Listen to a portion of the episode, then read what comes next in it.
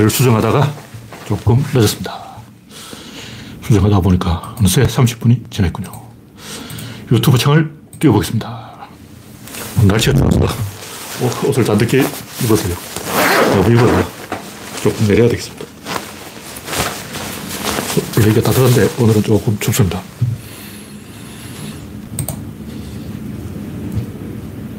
네, 난나님이 일발을 꺼내주셨습니다. 영원중님, 박민희님 반갑습니다. 박신타마님 어서오세요. 잼명리님, 스티버님 반갑습니다. 이제 구독자는 삼천이백육십 명입니다. 최근에 십여 명이 늘었죠. 김태일러님 어서오세요.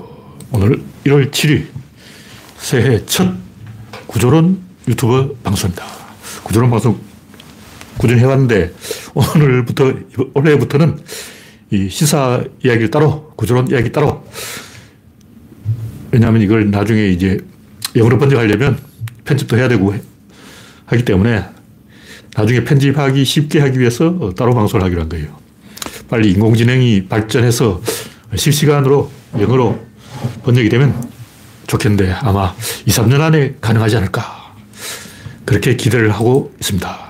제가 어릴 때는 내가 어른이 되면 영어 자동 번역기 같은 건 나오지 않을까 이렇게 생각했는데 내 생각보다 훨씬 더 늦게 지금 이야기가 나오고 있어요. 현재 이십일 명이 시청입니다. 지금 바깥 기온은 영하 육 도, 칠 도? 아, 영하 육 점 사 도에 육 점 사 도. 와, 오늘 밤 최하는 영하 구 도가 되겠습니다. 어제까지는 오늘 영하 십 도까지 내려간다고 예보가 됐는데 그 사이 일 도가 또 올라갔어요. 오늘 밤 최저는 내일 새벽에 영하 구 도까지 떨어지겠습니다.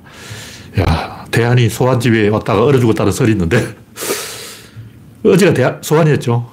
그러니까 소환 추위가 지금 온 거예요. 와, 우리나라 삼 대 추위는 순흥 추위, 소환 추위, 대한 추위가 있는데 최근에는 대한이 소환집에 왔다가 얼어 죽는 추세예요. 왜냐하면 지구 온난화로 기후가 변해서 십일월에 춥고 십이월 초에 춥고 십이월 말부터 일월 중순까지 대한은 안 추워요. 이게 한두 해 그런 게 아니고 추세, 추세적으로 대한 추위가 사라지고 소환 추위가 이기고 있다. 네. 또 뭐 일월 말에 추위가 한 번 더 올지 모르는데 일월 십육일까지는 큰 추위가 없겠습니다. 네. 박명희님, 올리원님, 에릭님, 랜디로즈님, 보비베트님, 보리벳, 보리반님, 그리스방님, 엽수아수님, 지제리님 반갑습니다. 오늘은 이 구조론 이야기를 해야 되는데 야, 이게 좀 중요한 얘기예요, 중요한. 왜냐면 첫 방송이기 때문에 사실 구조론은 서문의, 서문의, 서문의, 서문의, 서문의, 서문을 쓰는 거라고 제가 옛날부터 얘기했어요. 도입부의, 도입부의, 도입부의, 도입부의, 도입부를 찾는 거예요. 맨 처음에 무슨 얘기를 할 것인가. 옛날부터 그런 이야기 했어요. 맨 처음 아기가 뭘 말하냐면 옴, 그래요, 옴. 이 옴이 뭐냐. 인도 사람 생각하기는 엄마. 아기가 맨 처음 하는 말은 엄마인 거예요, 엄마. 엄마의 엄. 이걸 이제 인도 사람이 엄 그러는데, 뭐 엄마니 밤에 홈 그러잖아요. 엄마니 밤에 홈. 처음 입이 떨어졌을 때 무엇을 말하는가. 그 안에 우주의 정답이 있다. 옛날부터 인도 사람이 그런 얘기를 했어요. 그 인도 사람도 뭔가 생각이 있었던 거야. 맨 처음에 뭐가 있냐. 맨 처음에 뭐가 있습니까? 원자가 있는 원자. 근데 원자 이전에 있어요. 원자가 아기라면 아기 이전에 엄마가 있는 거예요. 맨 처음에 아기가 있는 게 아니고 맨 처음에 엄마가 있었어요. 그럼 우리가 생각하면 닭이 먼저냐, 닭, 달걀이 먼저냐. 맨 처음에 아기가 먼저이지 않을까. 아기가 딱 탄생하고 그때부터 시작되는 게 아닐까. 아니에요. 엄마가 먼저 있었어요. 그 엄마가 어떻게 처음부터 있을 수 있냐. 그게 구조론이라는 거죠. 구조론이 바로 그것을 해명한다. 닭이 먼저다. 달걀은 나중이다. 네. 매구님, 당근님, 이영수님 반갑습니다. 현재 사십오 명이 시청 중입니다. 그래서 제가 할 이야기를 쭉 게시판에 적어놨는데 맨 앞에 이야기할 것은 아이디어. 아이디어가 뭐냐면 구조론이 인류 최고의 아이디어라는 거예요. 아이디어가 뭘까? 아이디어가 뭘 것 같아요? 그게 바로 구조론입니다. 어떤 아이디어든 아이디어 그 자체가 바로 구조론이에요. 그러니까 너 아이디어 있니? 이 말은 너 구조론 있니? 이런 말이에요. 야, 아이디어 하나 떠올려봐. 이 말은 야, 구조 하나 떠올려봐. 이 말이에요. 일단 건축 아이디어 뭐 없냐? 새로운 건축 구조를 만들어라 이거죠. 영화 아이디어 없니? 새로운 영화 캐릭터를 만들어라 이거죠. 혹시 만화 아이디어 있니? 새로운 만화 캐릭터를 만들어라는 거예요. 그럼 구조가 아이디어라고. 그러니까 아이디어가 없는 사람은 구조가 없는 거예요. 어? 새로운 작곡 아이디어가 있나? 새로운 음악 어? 아이디어가 있나? 새로운 시인의 시, 어? 시구에 대한 아이디어가 있나? 모든 아이디어, 그게 바로 구조예요. 구조 없이는 아무도 할 수 없어요. 건축을 한다. 건축 아이디어가 있어야 되는 거예요. 옷을 만든다. 어떤 옷감으로 만들지? 질. 남자 옷을 만들까? 여자 옷을 만들까? 입자. 이런 식으로 어? 질, 입자, 힘, 운동량 순으로 아이디어가 일, 이, 삼, 사, 오 딱 나가는 거예요. 아이디어 그 자체가 바로 구조라고. 이 세상에 제일 중요한 게 뭘까? 아이디어죠. 동물에게는 아이디어가 없어요. 인간에게는 아이디어가 있다고. 다시 말해서 동물에게는 구조가 없고 인간에게는 구조가 있는 거예요. 아이디어가 이 우주 안의 모든 것이 알파와 오메가다. 시작이고 끝이고 전부다. 근데 지금까지 인류의 아이디어는 전체가 백이라면 사십구에 사십구, 오십일에 미치지 못했다는 거예요. 왜냐? 아까 얘기했듯이 자궁이 있고 자궁에서 아기가 나오는데 원자 개념이 이 아기예요, 아기. 원자는 아기로부터 모든 게 시작된다. 아기가 태어나야 시작되죠. 그건 아니에요. 엄마가 낳아야 아기가 있지. 낳지 않은데 아기가 있을 리 있나. 닭이 먼저냐, 달걀이 먼저냐, 닭이 먼저입니다. 전체가 먼저고 부분은 나중이에요. 그걸 이기는 힘으로 설명하는 거예요. 왜 그렇게 됐냐. 세상은 시작이 있고 끝이 있는데 시작이 뭐냐. 시작이 오십일이고 끝이 사십구예요. 원인이 있고 결과가 있는데 원인이 오십일이고 결과가 사십구예요. 오십도 오십이면 어떻게 되냐. 교착. 여당과 여당이 교착도 무성부. 노게임이에요. 노게임. 다시 말해서 원인과 결과가 있는데 원인이 이겨야 결말이 나는 거예요. 일단 한국팀이 이겨야 우승해야 아시안컵이 결말이 나는 거라고. 왜냐하면 우승할 때까지 하거든. 요즘 그렇잖아요. 무슨 일을 하든 될 때까지 한다고. 집을 짓는다. 지어질 때까지 하는 거야. 이긴다는 것은 저걸 이긴다는 게 아니고 내가 할 수 있는 것을 하는 걸 말하는 거예요. 밥을 먹는다. 못 먹으면 지는 거고 먹으면 이기는 거죠. 그럼 밥을 언제까지 먹어? 먹을 때까지 먹는 거야. 밥을 아직 못 먹었어. 그럼 계속 먹는 거예요. 밥을 아직 떠지도 못했어. 떠야죠. 아니, 지지도 못해서 지어야죠. 살도 안 씻어서 씻어야죠. 쌀이 없어. 농사 지어야죠. 그러니까 밥을 언제까지 먹냐면 먹을 때까지 먹습니다. 그래서 할 수 있을 때까지 하는 거예요. 그럼 할 수 있는 게 언제까지냐? 오십일입니다. 다시 전체가 백이라면 딱 오십일까지 와야 오십일이 이기고 이겨야 이게 진행이 되는 거예요. 원인이 결과에 지면 진행이 안 되는 거예요. 밥을 먹었는데 밥이 이겼어. 밥을 떠지도 못했어. 숟가락이 부러졌어. 그럼 어떻게 되죠? 밥을 못 먹는 거죠. 그건 진 거야. 내가 밥을 떠지도 못했다면, 먹지 못했다면 진 거고 지면 안 하는 거예요. 밥을 못 먹으면 안 먹습니다. 밥을 못 먹으니까 안 먹지. 밥을 못 먹는데 어떻게 먹냐고. 그러니까 이겨야, 밥을 이겨야 게임이 끝이 나는 거예요. 의사결정이 난다고. 뭘 하든, 응? 일단 우리가 산다. 살려면 어떻게 되는 거야? 죽음을 이겨야 돼요. 호흡을 한다. 숨을 쉬어야 되는 거예요. 숨을 못 쉰다. 그럼 죽는 거예요. 그럼 지는 거야. 그럼 못 하는 거죠. 언제까지 하냐면 이길 때까지 합니다. 무엇을 하든 방귀를 낀다. 나올 때까지 끼는 거야. 똥을 산다. 나올 때까지 사. 화장실에서 힘을 주는데 똥이 안 나와요. 그럼 언제 하냐? 어떻게 하냐? 나올 때까지 사는 거야. 그럼 내가 이길 때까지 그 짓을 하는 거예요. 똥이 이겼어. 똥이 딱 막혀. 나 안 나갈 거야. 나, 네가 아무리 관략거리 힘을 줘봐라. 내가 나가나 봐라. 버티고 있으면 못 줄 거야.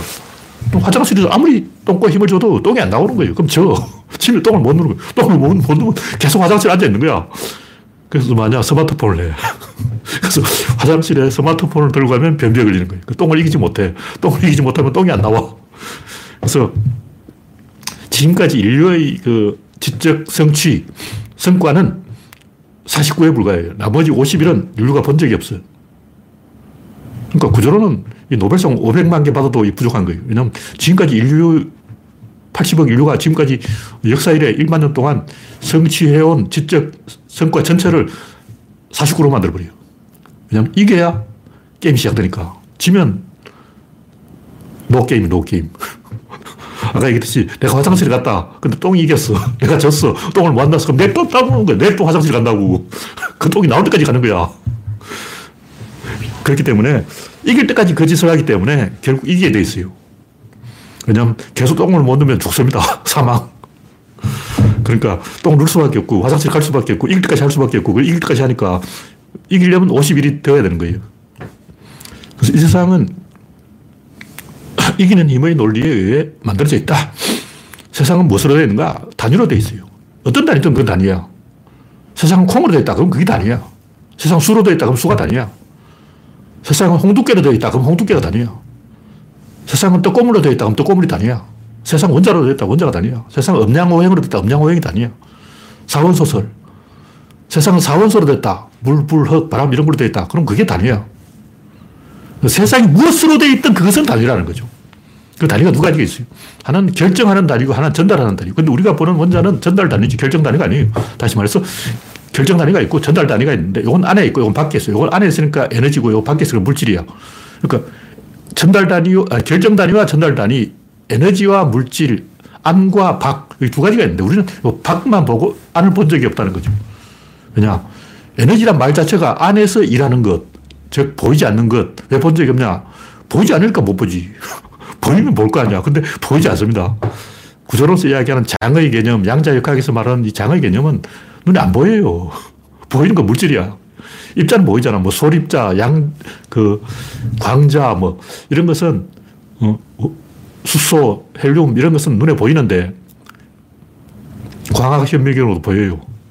근데 양자는 전자현미경으로도 안 보입니다. 파인만은 말했다.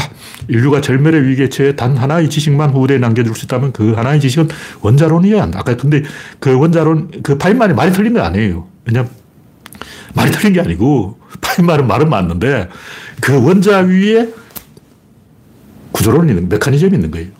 화살이 있다면 그 위에 활이 있는 거예요. 근데 파인만은 화살을 봤을 뿐 활을 보지 못했어. 어떤 사람이 죽었다고. 왜 죽었지? 화살을 맞았으니까 죽었지. 그럼 왜 화살을 맞았지? 한 걸음 더 나가야 되는 거. 보통 화살에 맞아 죽었다. 아, 화살이 범인이네. 화살을 매우 쳐라. 화살에다 곤장 오백 대를 쳐라. 이러고 끝내는데 화살에다가 처벌을 한다고 화살을 뭐 징역 삼백 년 이런다고 화살이 죄송합니다 그러고 반성을 하겠냐고.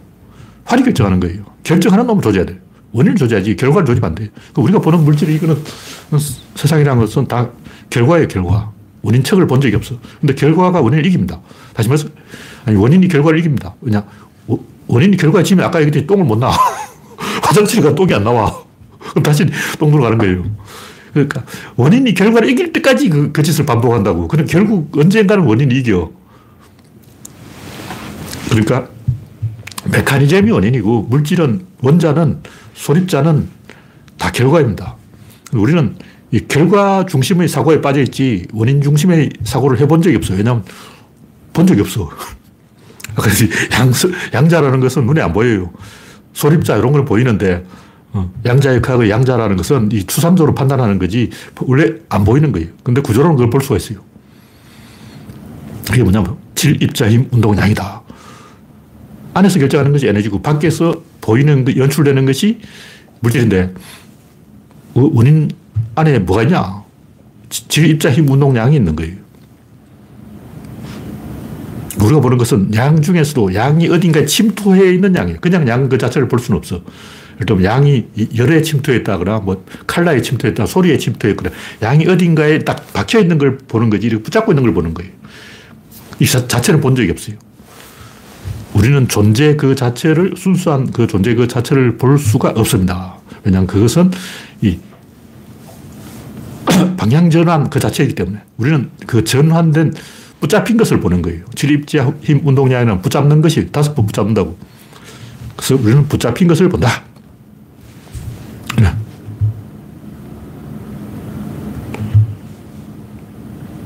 네. 배구님이 님이 뭐 여러 가지 이야기를 했었는데 왜 이런 얘기를 하는지 모르겠습니다. 네, 다음 곡지는 유혹. 우주를 다 가진 사람은 행복하다. 그 행복은 과학자에게만 주어졌다. 사람이 돈을 벌고 명성을 얻고 권력을 쥐고 미인과 사귀고 그러면 만족할 수 있겠지만 만족이라는 것은 본능이에요. 본능. 돈을 벌려고 한다. 왜 그럴까? 본능이. 명성을 얻으려 한다. 왜 그럴까? 본능이. 권력을 지려고 한다. 왜 그럴까? 본능이. 왜 미인과 사귀려고 하냐? 본능이. 근데 원시인, 자, 부족민은 사실 미인에도 관심이 없어요. 돈도 관심이 없어. 명성도 관심이 없어. 권력도 관심이 없어. 근데 왜 현대인은 돈과 명성과 권력과 미인에 집착을 할까? 불안해서 그런 거예요. 다시 말해서, 부족민들은 굉장히 이 자연스러워요. 아무 걱정이 없어. 뭐 일 안 한다고 누가 뭐 마누라가 혼내기를 하나, 뭐 돈 안 벌어온다고 누가 주워 패기를 하나. 부족민들은 아무 걱정이 없기 때문에 편안한 거예요. 그래서 돈도 싫고, 명성도 싫고, 권력도 싫고, 미인도 싫고, 다 싫다. 실제 이 섹스도 안 합니다. 우리가 생각하면 원시인들은 섹스를 하루 종일 하지 않을 거 아니에요? 안 해요. 섹스 안 합니다. 섹스 일 년에 한두 번밖에 못 해요. 그것도 이웃 부족에 쳐들어가야 돼. 왜냐하면 자기 부족은 다 근친이에요. 전부 엄마, 아빠, 사촌, 형제, 딸, 뭐 이렇기 때문에 섹스를 할 수가 없어. 섹스를 한번 하려면 목숨 걸고 이웃 부족으로 쳐들어가서 모의 전쟁을 해야 돼요. 대가리로, 망치로 대가리를 때려가지고 죽입니다. 그럼 마흔 살 된 사람은 살아남을 수가 없어요. 그러니까 섹스를 하려면 목숨을 걸어야 되는 거예요. 그러니까 원시 부족민들은 섹스도 안 하고 권력도 없고 돈도 없고 미인도 없고 명성도 없고 그냥 행복하게 사는 거예요. 근데 현대인은 왜 이렇게 근대 집착하냐? 불안해서 그런 거예요. 왜? 원시인들은 부족 사회에 동화가 돼 있어요. 부족의 이론이 돼 있다고. 근데 현대인은 그 부족에서 튕겨나온 거예요. 그래서 인정받으려고 하고 무리와 결속을 하려고 하는. 그게 돈에 대한 집착, 권력에 대한 집착, 명성에 대한 집착, 미인에 대한 집착 이런 걸 나타내는 거죠. 다 쓸데없는 거예요. 다시 말해서 나는 돈이 많다 자랑하는 사람은 불안한 사람이다. 나는 명성이 있다 자랑하는 사람은 불안한 사람이다. 나는 권력이 있다 자랑하는 사람은 불안한 사람이다. 나, 내 마누라가 미인이다. 내 남편이 잘났다. 이러고 자랑하는 사람도 불안한 거예요. 원시인은 자랑 안 해요. 왜냐하면 원시인은 걱정이 없어. 다 행복하게 사는 거죠. 실제 원시인들의 삶의 만족도가 현대인보다 높아요. 현대인들은 다 불쌍한 놈들이야.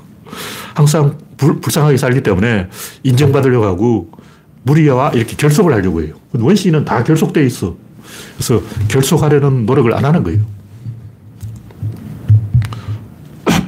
인간이 원시인보다 뛰어난 게 뭐냐면 자유의지가 있는 거예요. 자유의지라는 게 뭐냐면 외부의 힘을 끌어들이는 능력이에요. 다시 말해서 이 원시인이 다 있는데 딱 하나가 없어요. 뭐냐 외부의 힘이 없어. 현대인은 외부의 힘이 딱 있다. 예를 들면 택시하고 딱 세우면 택시가 딱 서잖아. 외부의 힘. 지하철 딱 가면 지하철 딱 타잖아. 외부의 힘. 비행기 딱 오라 그러면 비행기 딱 타잖아. 극장에 딱 가면 영화 딱 보여주잖아. 백화점에 가면 옷을 딱 입혀주잖아. 그게 외부의 힘이라고. 다시 말해서 현대인은 다 없는데 외부의 힘이 있는 거예요. 그게 바로 자유의지라는 거죠. 원시인은 다 있는데 자유의지가 없고 현대인은 다 없는데 자유의지가 있어요. 그 차이야. 근데 짐승은 자유의지가 없어요. 외부의 힘이 없어. 짐승은 자, 자기 힘으로 사는 거야. 호랑이, 이빨의 힘, 뭐, 사자, 발톱 힘, 이 다 내 힘이야. 남의 힘을 이용하는 건 인간밖에 없어요. 인간은 가만 보면 전부 남의 힘을 이용하고 있는 거야. 아침부터 저녁까지 남의 힘이야.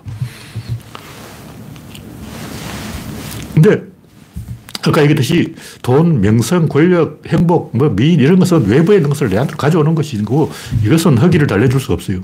진정한 허기는 목마름은 아까 했듯이 자유의지. 그게 뭐냐. 외부로 내가 뻗어가는 거예요. 내가 외부를 장악해야 돼. 그래야 가져올 수 있어. 가져오는 것은 누가 줘야 주는. 가져오는 거. 안 주면 못 와. 예를 들면 택시 타고 싶다. 택시비가 없다. 백화점에 가서 옷을 사고 싶다. 돈이 없다. 권력을 가지고 싶다. 표가 안 나온다. 대통령이 되고 싶다. 당선되지 않는다. 출마도 못 해봤다. 내가 외부로 뻗어나가지 않으면 외부에서 나한테 오지 않아요. 그러니까 인간이 진짜 원하는 것은 뭐 돈, 명성, 행복, 사랑, 쾌락 이런 게 아니고 내가 외부를 장악하고 뻗어나가는 것 자체라는 거죠. 그걸 누가 하냐? 과학자가 하는 거죠. 과학자는 아인슈타인 같은 사람은 지구를 장악하고 우주로 뻗어나간 거죠. 아인슈타인이 없으면 아직도 인류는 지구에 갇혀가지고 달까지 또 못 가봤을 거 아니야. 아인슈타인 덕분에 달에 가본 거 아니야. 그러니까 과학이 없으면 인류는 자유의지가 없는 거예요. 외부로 뻗어날 수가 없어. 권력이 없어. 뭐 돈이고 뭐고 나발이고 필요가 없어. 아무것도 없는 거예요. 그러니까 옛날에 어떤 사람이 자네 혹시 사람을 낳고 싶지 않나? 물고기를 낳는 어부가 되는 것보다 사람을 낳는 어부가 되게. 아마 그 양반 이름이 예수인 것 같은데 그 예수 형님이 사람을 낚는 기술을 가르쳐주겠다. 그럼 지구를 낚는 기술을 알려주는 사람은 없냐? 우주를 낚는 기술을 알려주는 사람은 없냐? 그게 구조론이에요. 과학자는 지구를 낚는 사람이고 우주를 낚는 사람이라고. 예수 형님은 그냥 사람을 낚는 거죠. 사람 낚아서 뭐 하냐고. 명성, 뭐 행복, 권력 이런 거 탔냐? 사람을 낳는 거는 조금 이제 이 급이 떨어지는 거고 우주를 낚아야죠. 그러면 인간이 우주로 뻗어나간다는 거예요. 인간의 자유의지가 우주로 확대된다는 거예요. 그래서 아까 얘기했듯이 부족민이 갖고 있는 것은 사랑, 행복, 쾌락 다 부족민이 갖고 있어요. 부족민은 다 갖고 있어. 아무 걱정이 없어. 근데 자유의지가 없다. 부족민은 동굴에 갇혀가지고 비가 오면 밖으로 못 나가는 거예요. 비 맞고 있어. 원숭이들 나무에 매달리는데 비가 오면 어떻게 할 거예요? 그냥 비 맞고 있어요. 원숭이는 비를 피하지도 않아요. 그러니까 원숭이는 비가 오면 그냥 비, 마, 비, 비 맞고 눈이 오면 눈 맞고 바람이 불면 바람 맞고. 근데 인간은 비가 오면 집을 짓고 바람이 불면 옷깃을 여미고. 그게 자유의지라고. 외부의 힘을 이용하는 거예요. 옷의 힘. 이게 외부의 힘이라고. 캐시미어 이거 따뜻하잖아. 아무리 치워도 이렇게 바깥 딱 입고 캐시미어를 딱 입고 있으면 외부의 힘을 이용해서 인간은 자유의지를 형성한다. 그래서 원시는 외부의 힘이 없기 때문에 동굴의 힘, 기껏해야 동굴의 힘밖에 빌릴 수가 없어요. 비행기를 태워달라고 태워주는 게 아니고 배를 태워달라고 태워주는 게 아니고 자동차를 태워달라고 태워주는 게 아니고 외부의 힘을 빌려줄 수 없으면 자유의지가 없다. 그런 얘기죠. 그리고 그 외부의 힘을 얻으려면 먼저 외부로 내가 나가야 되는 거예요. 그것이 바로 인간의 목마름을, 갈증을, 가려움을 해결하는 근원이라고. 뭐 돈, 행복, 뭐 쾌락, 사랑 이런 건 다 바보들이 하는 얘기, 바보들이. 그 촌놈들이 하는 얘기고. 그 극장에 있는 관객들이 뭐 티비 드라마 보고 이래. 극장에 가서 영화 보고. 바보들이 하는 얘기예요. 우리가 좀 아는 사람들은 그런데 신경 안 쓰잖아. 우리 같은 사람들은 자유의지, 외부를 뻗어나가서 우주를 장악하는 데 관심이 있지. 뭐 돈 십만 원 벌어가지고 뭐 일당 받았다 그러고 유치하게 말이야. 그런 건 관심 없죠. 네. 다음 이야기는 과학에 대한 얘기다. 과학은 에너지의 과학입니다. 에너지란 안에서 일 안 한다는 뜻이에요. 그건 뭐냐면 밖에서 모른다는 얘기예요. 안에서 무슨 일이 일어나지 아무도 몰라. 근데 왜 아무도 그것을 알려고 하지 않냐고. 저는 일곱 살 때 그걸 알려고 했어요. 근데 아직도 사람들이 그걸 알려고 하지 않는 거예요. 관심이 없어. 안에 무엇이냐 하면 원자는 쪼갤 수 없다. 안이 없다. 그러니까 아, 안에는 관심이 없는 거예요. 왜냐면 안이 없는 걸로 정해버렸어. 누구 마음대로. 아니, 누구 마음대로 안이 없다고 정해버렸냐고요. 안이 있습니다. 뭐냐, 뭐가 있냐면 의사결정 메커니즘이 있는 거예요. 안에 뭐가 있냐면 저울이 있습니다. 밖에는 뭐가 있냐면 지렛대가 있어요. 팔을 열어 보면 여기 저울이잖아요. 저 축을 딱 중심으로 여기 저울이라고 이렇게 여기 저울인데 자, 자세히 살펴보면 이 우주 안에 모든 게 저울이에요. 왜 팔이 두 개냐? 저울이에요. 저울 수평을 맞춰야 되기 때문에 팔이 두 개인 거예요. 근데 사실은 오른팔이 약간 굵어요. 약간 이렇게 기울어져 있어. 다리도 살짝 보면 오른다리가 살짝 길어요. 일 센티미터 더 길어요. 정확하게 자로 재보면 왼다리보다 오른다리가 약간 더 기, 길어요. 물론 왼손잡이는 다를 수가 있는데 보통 오른손잡이는 오른다리가 살짝 더 길고 팔도 오른팔이 약간 더 길어요. 이 우주는 오십 대 오십으로 되어 있는 거, 저울로 되어 있어. 근데 사실은 오십일 대 사십구야. 왜냐하면 이게 지렛대야. 다시 말해서 이게 저울이다가 순간적으로 딱 지렛대로 싹 바뀌어버리는 거예요. 그러니까 어떤 것을 결정할 때는 딱 저울로 시작합니다. 근데 그걸 실행할 때는 지렛대로 바뀌어요. 일단 공을 던진다. 공을 딱 들 때는 저울이에요. 근데 던질 때는 지렛대라는 거죠. 여기 지렛대, 여기 팍 치면 여기 지렛대라고. 그럼 요 오십일이 요 사십구를 이겨야 돼요. 그러니까 상완이 하완보다 굵어야 돼요. 허벅지가 종아리보다 굵어야 돼요. 만약 오십도 오십이면 어떻게 될까? 교착되는 거죠. 못 던져. 오십도 오십이 되면 이걸 던질 수가 없어요. 이놈이 이놈을 이겨야 되는데 못 이기는 거야. 공이 안 날아가. 근데 우리는 이 우주를 대칭으로 이해하는 거예요. 오십일 대 사십구 비대칭인데 왜 이거 대칭으로 이해하냐면 딱 들어봐요. 컵의 무게가 인간에 전달돼서 오십 대 되어버리는 거. 다시 말해서 이게 오십일이고 여기 사십구인데 여기 컵을 딱 쥐는 순간 오십도 오십이 되어버려요. 그러니까 볼펜을 딱 주는 순간 여기 힘이 들어. 손에 힘을 빡 줘. 그다음 글씨를 쓰려면 꽉 힘을 줘야 돼. 힘을 꽉 주면 여기 오십일이, 오십이 되어버리는 거예요. 그래서 우리가 무엇을 하려고 딱 한 순간 오십도 오십이 되어버려요. 그래서 아, 이 우주는 오십도 오십이구나. 그렇게 딱 착각을 하는 거죠. 이게 대칭성이라는 거예요. 근데 실제로는 이 우주는 비대칭입니다. 왜냐면 아까 얘기했듯이 내부에 에너지가 있기 때문에 그 에너지는 오십일 대 사십구로 비대칭이라는 거죠. 그래서 이 우주는 오십일 대 사십구, 오십일이 크고 사십구가 작으니까 큰 데서 작은 쪽으로 수렴이 되는 거예요. 수렴이 된다면 작아진다는 거예요. 작아져. 뭐든 작아져. 이 우주 안에 모든 건 다 작아져요. 작아지지 않는 거 한 개도 없습니다. 갖고 뭐 없어. 근데 밥을 먹을 때 입이 크냐, 똥구멍이 크냐, 입이 큽니다. 입은 큰데 똥구멍은 작아요. 들어가는 구멍은 작고 나오는 구멍이 작아요. 들어가는 구멍이 크고 나오는 구멍이 작아요. 이 깐대기. 들어가는 구멍이 크고 밑에 나오는 구멍은 작아요. 이 우주 안에 모든 게 그래요. 자동차 보면 엔진은 크고 바퀴는 작고, 그 반대로 입구가 작고 출구가 큰 것은 없습니다. 예를 들면 골프장이라면 필드는 넓고 홀컵은 작다. 축구라면 그라운드는 넓고 골대는 작다. 농구 코트는 크고 농구 골대는 작다.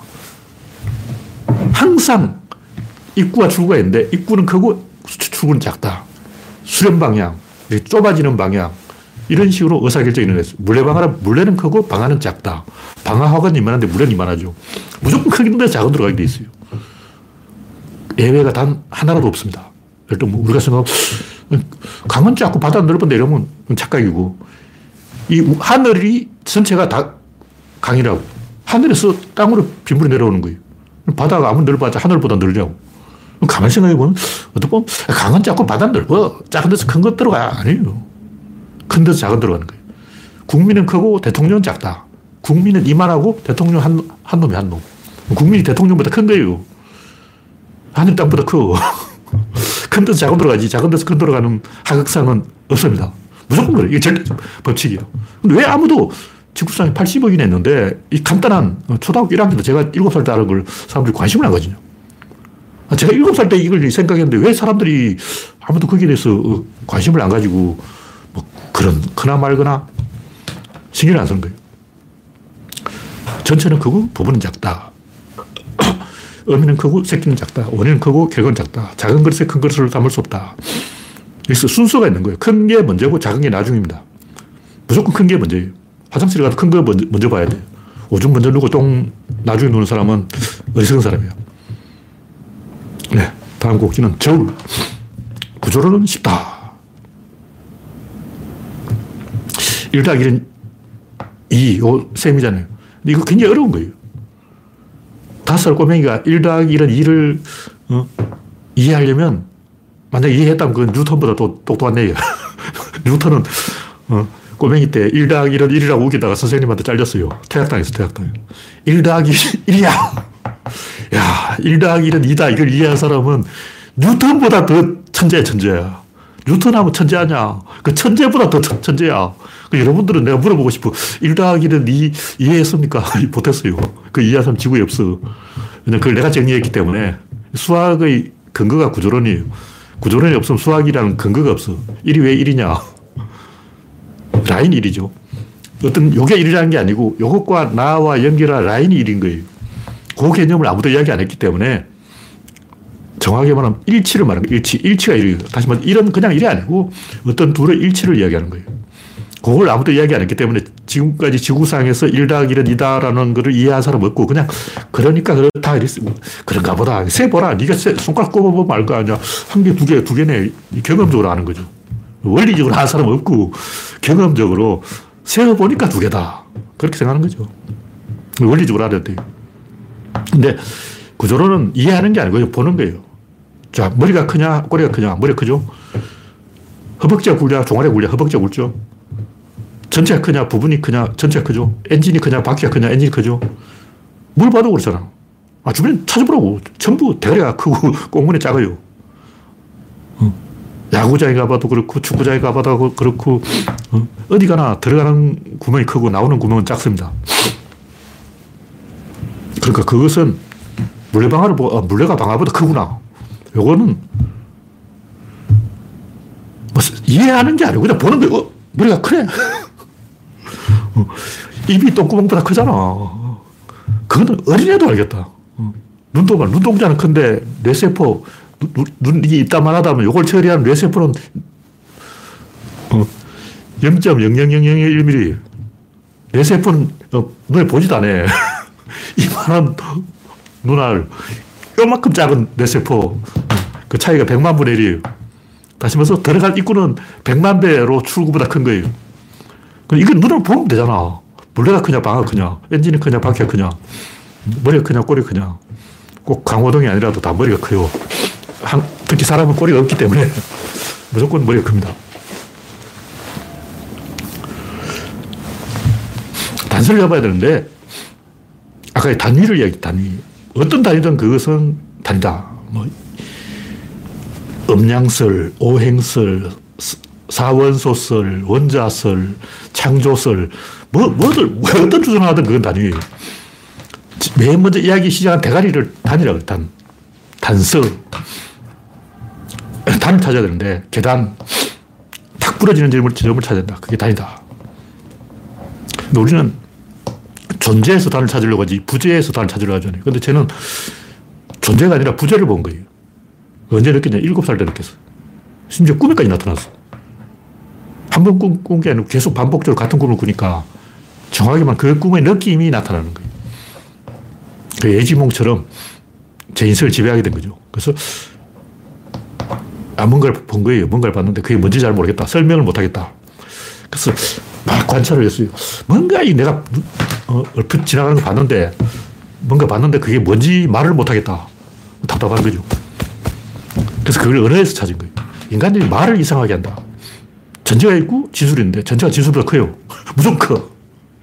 일 더하기 일은 이다 그러면 일 더하기 일은 이딴 말하고 이는 한번 이는 콕 찍으면 되잖아. 일 더하기 일은 일 더하기 일 세 번 말해야 돼요. 단어가 세 개야. 이는 그냥 이?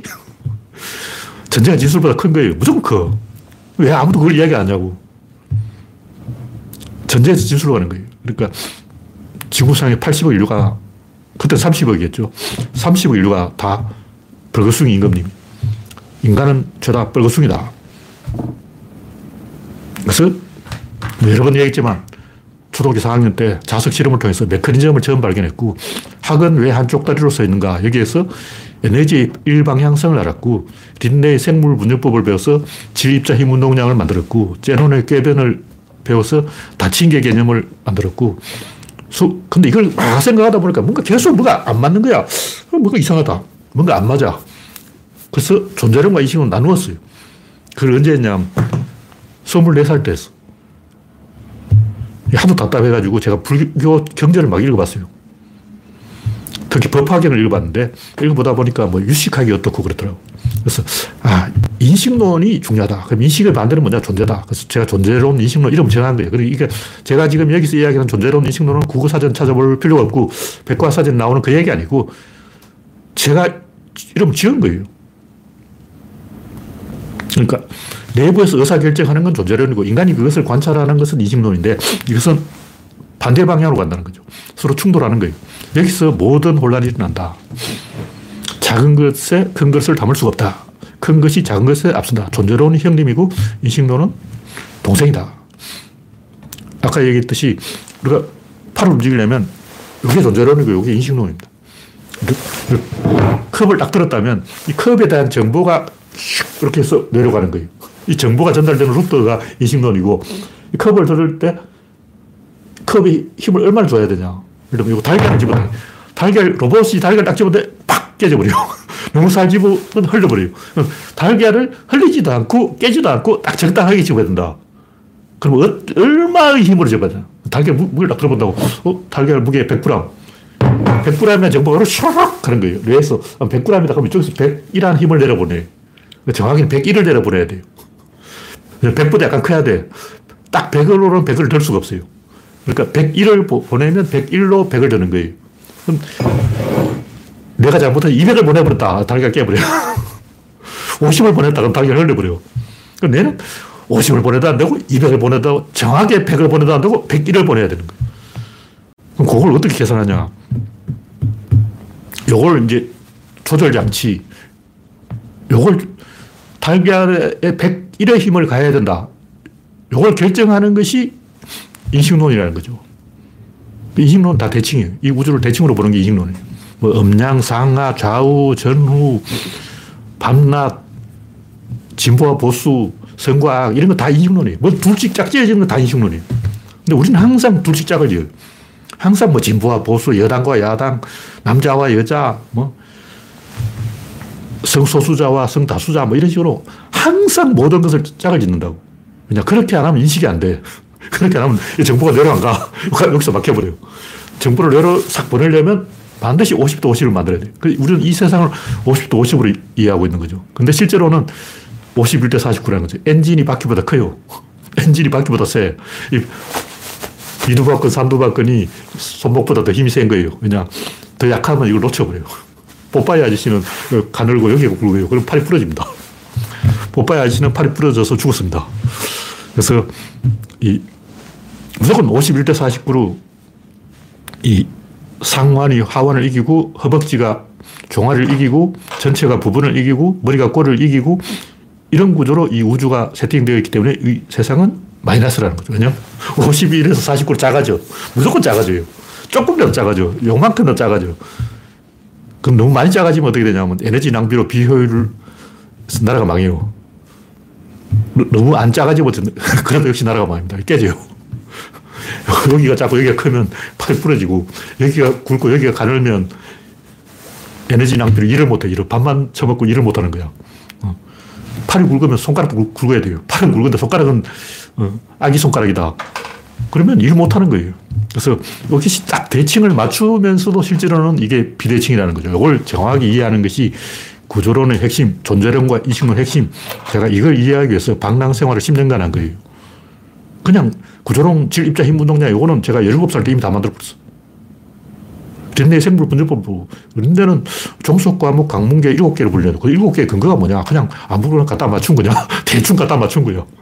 사실 보니까 아무 근거가 없어요. 그냥 대충 갖다 맞춘 거예요. 저는 과학적으로 뭔가 해보자. 질, 입자, 힘, 운동량을 딱 만들어낸 거죠. 근데 이건 제가 열일곱 살 때 순식간에 해버렸고. 근데 이걸 실제로 현실에 적용을 해보니까 뭔가 항상 안 맞아. 그래서 왜 안 맞을까 생각을 해보니까 이 존재론과 인식론, 인간은 항상 뭐든지 이 반대로 생각을 해요. 어떻게 하냐면 조절을 해야 되는데 일단 인간이 뭘 할 때는 여기 한 백으로 보이면 일단 이백으로 시작합니다. 좀 세게 가. 세게 가다가 조금 줄여요. 예를 들면 여자를 꼬실 때 어떻게 하냐면 처음에 백만 원 줄게 해놓고 그 다음에 실제로 구십만 원 준 다음에 조금씩 줄여요. 계속 줄이는 거예요. 여자 화낼 때까지 줄여요. 처음에는 왕창 줄도 이심을 쓰고 그 다음에는 아, 아깝다. 아, 호텔비가 아까워. 모텔로 줄이자. 처음에는 비싼 차 딱 몰고 가다가 아, 아깝다. 국산차로 사자. 어. 여러분 데이트를 해보면 알겠지만 처음에는 왕창 줘놓고 나중에는 계속 줄입니다. 이거지 존재론이고 인식론은 그 반대예요. 처음에는 일이라고 했다가 어, 아닌데 이다, 어, 아닌데 십이다, 어, 아닌데 백이다 계속 늘립니다. 예를 들면 북한의 위협이 있다. 그러면 처음에는 북한의 위협이 작아. 아니야, 커. 더 커, 더 커, 더 커, 더 커. 예를 들면 이제 내가 뭔가를 요구를 해야 된다. 엄마한테 용돈 올려줄 수 있어? 하고 딱 간을 보는 거예요. 처음에는 오만 원 하다가 엄마가 오만 원 줄 수 있지. 그럼 사실은 생각해보니 십만 원이 필요한데 아, 그게 십만 원쯤이야. 아, 사실 이십만 원이 필요해. 계속 액수를 올립니다. 그러니까 뭔가 요구하는 쪽은 인식론은 무조건 계속 올려요. 무조건 올라가. 반대로 존재론은 그 반대로 처음에는 왕창 인심을 쓴 다음에 계속 줄입니다. 그래서 이 계속 올라가는 인식론과 계속 내려가는 존재론이 가운데서 딱 만나는데 여기가 조절장치이고 여기서 이제 밀당을 하다가 조절을 해서 결혼을 하기도 하고 커플이 되기도 하고 의사결정이 내려지는 거예요. 의사결정은 무엇이든 올리고 보는 인식론의 법칙과 뭐든지 깎고 보는 존재론의 법칙. 어. 물건을 살 때도 그렇잖아. 사는 사람은 인식론이고 파는 사람은 존재론이에요. 파는 사람은 어떻게든 조금 주려고 그러고 사는 사람은 어떻게든 하나로 더 가져가려고 그러고 어. 사는 사람은 막 바구니에 쓸어 담고 파는 사람은 그걸 다시 빼고 있어. 처음엔 다 줄 것처럼 이야기해놓고 계속 줄인다고. 네. 오늘 이야기는 여기까지 하겠습니다. 참석해주신 구십일 명 여러분 수고하셨습니다. 오늘 첫 번째 구조론 이야기인데 시간 조절이 적당했는지 모르겠어요. 처음에 한 내용이 짧아서 한 삼십 분 만에 끝날 것이 아닌가 생각했는데 생각, 실제로 해보니까 한 사십 분 걸렸습니다. 네. 이 정도면 분량 조절이 되었다고 보고, 네. 다음 일요일에 구조론 이야기를 다시 하겠습니다. 참석해주신 구십 명 여러분 수고하셨습니다. 감사합니다.